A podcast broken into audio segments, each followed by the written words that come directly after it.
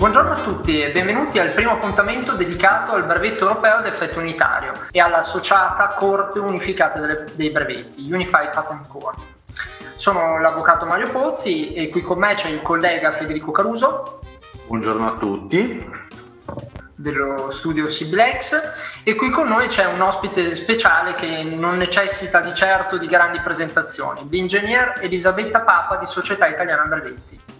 Buongiorno a tutti e grazie Maria e Federico per l'invito.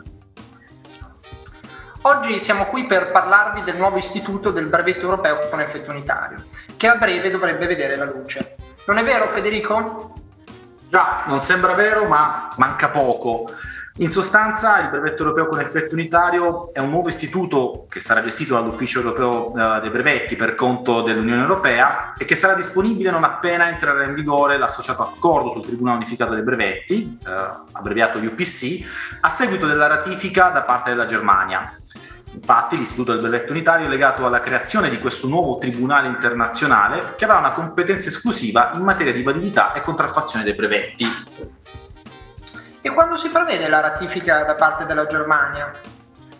Il comitato preparatorio del breve, Tribunale Unitario dei Brevetti stima che tale tribunale e quindi anche il brevetto europeo ad effetto unitario inizierà a operare nella seconda metà del 2022, anche se riteniamo che una stima più realistica eh, sia per l'inizio del 2023, per il gennaio del 2023.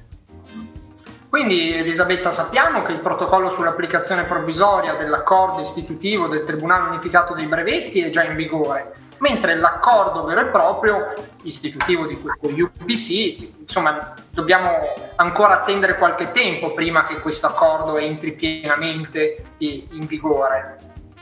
Esatto, si prevede un periodo cuscinetto di circa otto mesi che ci porta quindi ad agosto-settembre del 2022 prima che il Tribunale unificato possa divenire parzialmente operativo nel cosiddetto sunrise period, che è a sua volta prodromico ad una piena operatività della Corte. Tale periodo di operatività parziale sarà attivato dalla Germania, che depositerà appunto il suo strumento di ratifica dell'accordo sul Tribunale unificato già approvato a dicembre 2020. Chiarissimo. Quindi ora bisogna solo iniziare a ragionare su cosa consigliare ai clienti esisteranno due tipologie di brevetti europei, i brevetti europei classici e i brevetti europei ad effetto unitario e per un primo periodo di sette anni, poi prorogabile per altri sette, i brevetti europei classici potranno essere in qualche modo svincolati dalla giurisdizione del Tribunale Unificato dei Brevetti tramite il cosiddetto meccanismo dell'opt-out. Esattamente. I brevetti europei tradizionali, come è noto, costituiscono un fascio di privative nazionali e necessitano, dopo la concessione, di essere convalidati e o mantenuti nei singoli stati, anche tramite il deposito di una traduzione dove sia richiesta. Il nuovo istituto del brevetto europeo d'effetto unitario sarà invece un titolo appunto unico, valido in tutti gli stati aderenti all'accordo sul Tribunale Unificato dei Brevetti, che sono attualmente 16 e diverranno 18 2017 con la ratifica della, da parte della Germania che abbiamo menzionato prima.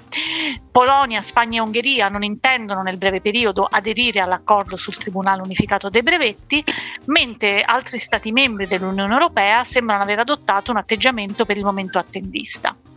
Eh, ricordiamo che una volta pubblicata la menzione della concessione del brevetto da parte dell'Ufficio Brevetti Europeo, il titolare del brevetto stesso avrà un mese di tempo per richiedere l'effetto unitario e per presentare una traduzione completa del brevetto in, in un'altra lingua ufficiale dell'Unione Europea, se il brevetto è in inglese o una traduzione in inglese se il brevetto è stato concesso in francese o tedesco. Il relativo brevetto europeo con effetto unitario diverrà così automaticamente efficace in tutti gli Stati unionisti che aderiscono all'accordo sul Tribunale Unificato dei Brevetti. Inoltre, il titolare del brevetto potrà ottenere protezione in tutti gli altri, gli altri, Stati membri dell'Organizzazione sul brevetto europeo o nei cosiddetti Stati di estensione o validazione che non aderiscono al pacchetto unitario, seguendo le normative nazionali esattamente come facciamo oggi appunto per tutti i brevetti europei classici. Chiarissimo, quindi potremmo avere un brevetto europeo ad effetto unitario che necessiterà poi di essere convalidato in singoli stati, proprio appunto in quegli stati che non hanno aderito all'accordo sul Tribunale Unificato dei Brevetti, tipo penso a Spagna e Ungheria, in cui il brevetto europeo ad effetto unitario necessiterà comunque per spiegare efficacia di una convalida Esatto, in questi stati il brevetto non avrà eh, il carattere unitario e va comunque ricordato che anche i brevetti europei appunto tradizionali potranno essere trattati come titoli unitari, naturalmente limitatamente ai paesi aderenti all'accordo sul Tribunale Unificato dei Brevetti in cui sono in vigore, per quanto attiene all'azionamento o alla difesa appunto di fronte al Tribunale Unificato. Mi spiego meglio, un brevetto europeo cosiddetto tradizionale che sia convalidato ad esempio in Italia, Germania e Francia, se non sottratto alla giurisdizione del Tribunale unificato con il meccanismo che tu citavi dell'opt-out, potrà essere trattato come un unico brevetto e potrà essere oggetto di un'azione di revoca centralizzata di fronte al Tribunale unificato. Il titolare di questo brevetto potrà analogamente scegliere di avviare un'azione di contraffazione davanti alle divisioni locali o regionali del Tribunale unificato anziché un'azione paese per paese di fronte alle corti nazionali. Giusto, quindi anche le corti nazionali insomma, avranno e rimarranno competenti in relazione ai brevetti europei classici eh, che non siano stati oggetto di opt-out. Sì, eh, perché ci sarà una competenza non esclusiva del Tribunale Unificato dei Brevetti per i brevetti europei che appunto non sono stati oggetto di opt-out, una competenza che diventa invece esclusiva per i brevetti europei di effetto unitario Invece per i brevetti europei tradizionali che sono stati oggetto di opt-out saranno competenti solo le corti nazionali. Chiarissimo, ma mh, sappiamo comunque che la scelta di sottrarre il brevetto eh, alla giurisdizione del Tribunale Unificato dei brevetti non è definitiva. In qualche misura si può anche cambiare idea, rinunciando all'iniziale opt-out dalla giurisdizione dello UPC e quindi decidere in un secondo momento di assoggettare il proprio brevetto alla giurisdizione del Tribunale Unificato. Esattamente così. Eh, l'opt-out è possibile in qualsiasi momento durante il periodo transitorio, sette anni estendibili di ulteriori altri sette anni, a meno che non sia già stata presentata un'azione avente ad oggetto il brevetto di fronte al Tribunale unificato. In altre parole, se prima di depositare una richiesta di opt-out il brevetto europeo tradizionale è oggetto di un'azione di revoca di fronte al Tribunale unificato dei brevetti, tale Tribunale rim- manterrà la giurisdizione esclusiva con effetto per tutti gli Stati membri partecipanti all'accordo eh, sul Tribunale unificato e per l'intera durata del relativo brevetto, quindi non sarà possibile l'opt-out. Inoltre si potrà ritirare un precedente opt-out. Tale rinuncia all'opt-out non sarà però possibile in caso sia già stata avviata un'azione di fronte ad una Corte nazionale. Insomma, mh, prima di fare l'opt-out è bene eseguire un'analisi strategica delle esigenze di tutela e della interlocuzione con potenziali competitor, diciamo nel medio periodo. E in questa analisi strategica immagino vada anche considerata e valutata la forza del brevetto prima di dare seguito a un opt-out. Certamente e vanno altresì considerati direi il livello di contenziosità che ci si attende, che si può prevedere eh, sul brevetto e altri fattori sono naturalmente la tipologia e la territorialità di potenziali atti di contraffazione. In questa analisi strategica, aggiungo, andrà sicuramente tenuta in debita considerazione anche eh, la, la, lunghezza dei procedimenti dinanzi al Tribunale Unificato dei Brevetti, che eh, da quanto sappiamo insomma, saranno piuttosto brevi e lasciano sicuramente ben sperare.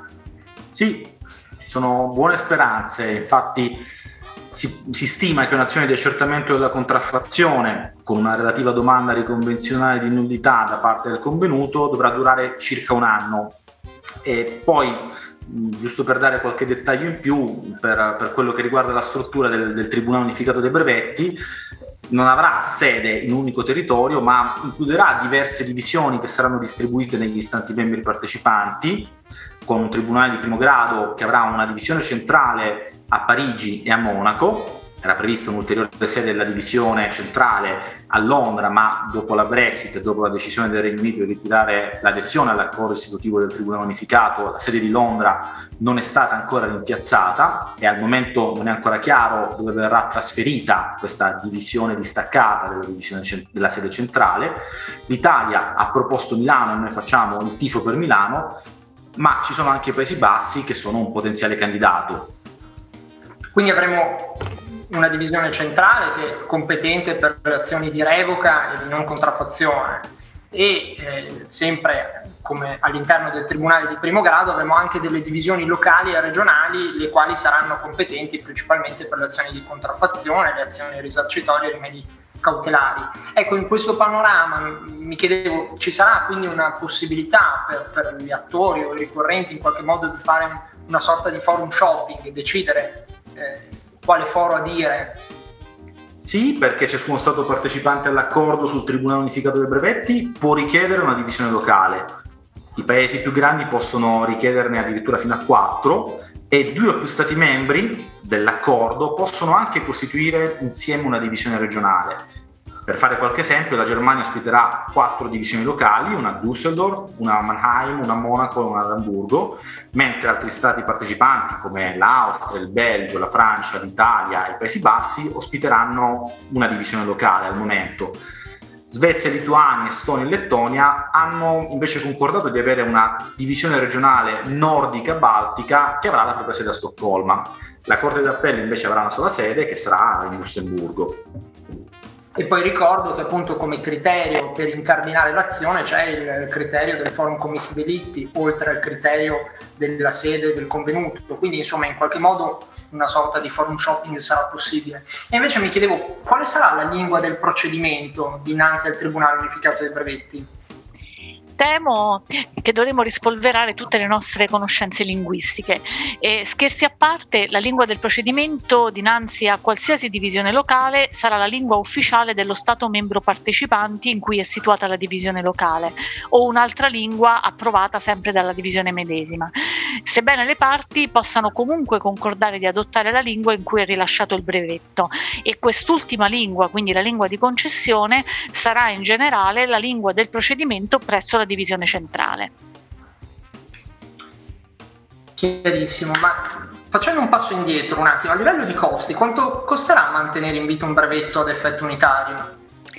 Allora, ricordiamo che una volta che la menzione della concessione è pubblicata dall'Ufficio Brevetti Europeo, ehm, per un brevetto europeo ad effetto unitario verrà versata una sola tassa annuale ricevuta appunto per conto di tutti gli Stati membri eh, da parte dell'Ufficio Brevetti Europeo. Diciamo che i costi totali di un brevetto europeo con effetto unitario per la durata massima di 20 anni sono stimati in circa 45 mila euro. Quindi se vogliamo fare un paragone con la situazione situazione attuale il brevetto europeo ad effetto unitario sarà più costoso di un brevetto europeo tradizionale mantenuto in vigore nelle sue singole porzioni nazionali in Germania, Francia e Italia, che sono attualmente gli stati di convalida più popolari nell'ambito dell'Unione Europea, mentre un brevetto europeo ad effetto unitario sarà approssimativamente costoso quanto un brevetto classico convalidato in Germania, Francia, Italia e Olanda. Naturalmente Sicuramente i, vantaggi in termini di costo del brevetto unitario per quanto attiene alle tasse di mantenimento diventano più rilevanti con l'aumentare del numero di stati unionisti di interesse. Chiaro, sì, sì, chiarissimo. Quindi invece tornando allo scenario giudiziale, eh, a noi caro Federico, a livello di spese di giustizia, quanto costerà eh, a livello di spese fisse ecco, sostenere un giudizio dinanzi al Tribunale Unificato dei Brevetti? Ma secondo le informazioni, secondo le norme vigenti, le spese di giudizio saranno costituite da un importo fisso che sarà combinato con un importo variabile parametrato al valore della causa mm, e si tiene come riferimento un tetto di 500.000 euro di valore della causa. Per quanto riguarda l'importo fisso, sappiamo che per instaurazione dei giudizi dinanzi al Tribunale Unificato dei Brevetti sarà necessario sostenere una spesa pari a 11.000 euro per le azioni di contraffazione e a 22.000 euro per le azioni di nullità. A questi costi dovranno poi ovviamente aggiungersi le spese legali, le spese per la difesa in giudizio, quindi compensi degli avvocati e dei consulenti tecnici. Per quanto riguarda la parte variabile, eh, che appunto è parametrata rispetto a un tetto di 500.000 euro, dipende poi dal valore attu- vero della causa. All'aumentare del valore della causa aumenterà anche l'importo variabile. Facendo un esempio, una causa che abbia valore fino a 2 milioni di euro prevede una parte variabile di 13.000 euro che si aggiungerà alla parte fissa. I costi possono quindi sembrare molto, altri, molto alti e superiori alle, a quelli che si sostengono adesso per le singole azioni avviate a livello nazionale, soprattutto se si pensa all'Italia.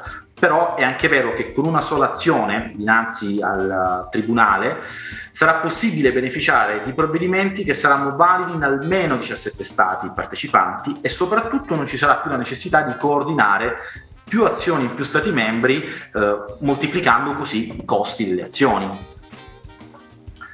Sì, chiarissimo. Eh, e quindi Elisabetta, ritieni che complessivamente si possa parlare di un sistema che presenti più vantaggi o più svantaggi? Certamente si tratta di un sistema vantaggioso ehm, perché consente di risolvere vertenze che possono interessare più Stati membri con una sola azione e quindi permette di concentrare tempi e sforzi organizzativi ed economici in un'unica causa. Eh, inoltre non ci sarà più il rischio di decisioni sostanziali contrastanti fra di loro nei vari Stati membri. Quindi sul, sul piano sostanziale un sistema certamente vantaggioso. Sì, beh, questo sicuramente rappresenta un, un indubbio vantaggio. Invece per quanto riguarda gli svantaggi?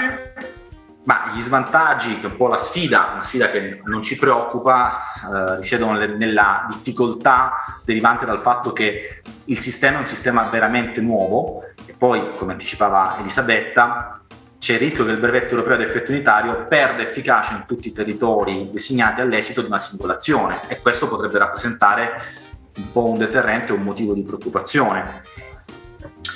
Sì, beh, sicuramente, che poi fa parte un po' di quella scelta, di quell'analisi strategica a cui faceva cenno prima eh, Elisabetta, eh, a, a, cui chiedo appunto cosa consigliamo quindi in ultima analisi ai nostri clienti Beh, certamente dipende dalla tipologia di cliente, grande azienda ad esempio oppure piccola e media impresa e dipende altresì dal tipo di portafoglio brevetti o di competitor di mercato, nonché dal settore tecnico. In altre parole, i nostri consigli strategici varieranno a seconda che eh, ci interfacciamo con un titolare di brevetto europeo esistente o in fase di concessione, di un titolare di un brevetto europeo che deve agire nei confronti di possibili contraffattori o di soggetti che al contrario vogliano invalidare un brevetto europeo di un concorrente ritenuto potenzialmente interferente con la propria attività di impresa. Inoltre sarà necessario considerare se si tratta di brevetti europei forti, ad esempio sopravvissuti tra virgolette ad azione di nullità o di opposizione di fronte all'ufficio brevetti europeo, oppure di brevetti più facilmente a rischio di motivate contestazioni di validità. Eh, ad esempio, se parliamo di un titolare di un brevetto europeo classico che teme di ricevere un'azione di revoca da parte di un concorrente, probabilmente suggeriremmo di eseguire l'opt-out, soprattutto in caso di brevetti deboli, per evitare il rischio di vedere tutte le porzioni nazionali del brevetto revocate con un'unica azione, naturalmente limitatamente ai territori unionisti dei paesi che partecipano all'accordo. Di conseguenza, se un brevetto europeo verrà concesso dopo l'entrata in vigore dell'accordo sul Tribunale Unificato dei Brevetti, sarà necessario valutare attentamente prima della concessione se dal punto di vista costi-benefici si desideri un effetto unitario. Chiarissimo, quindi è difficile insomma, prevedere un unico consiglio valido per tutti i clienti. Eh, vi ringrazio, è chiaro, il panorama quindi è complesso ma sfidante e sicuramente dopo oggi sicuramente più chiaro. Ringrazio quindi moltissimo sia Elisabetta sia Federico per i preziosi spunti. Grazie a tutti coloro che ci hanno ascoltato e ovviamente rimaniamo a disposizione per approfondire il tema con voi.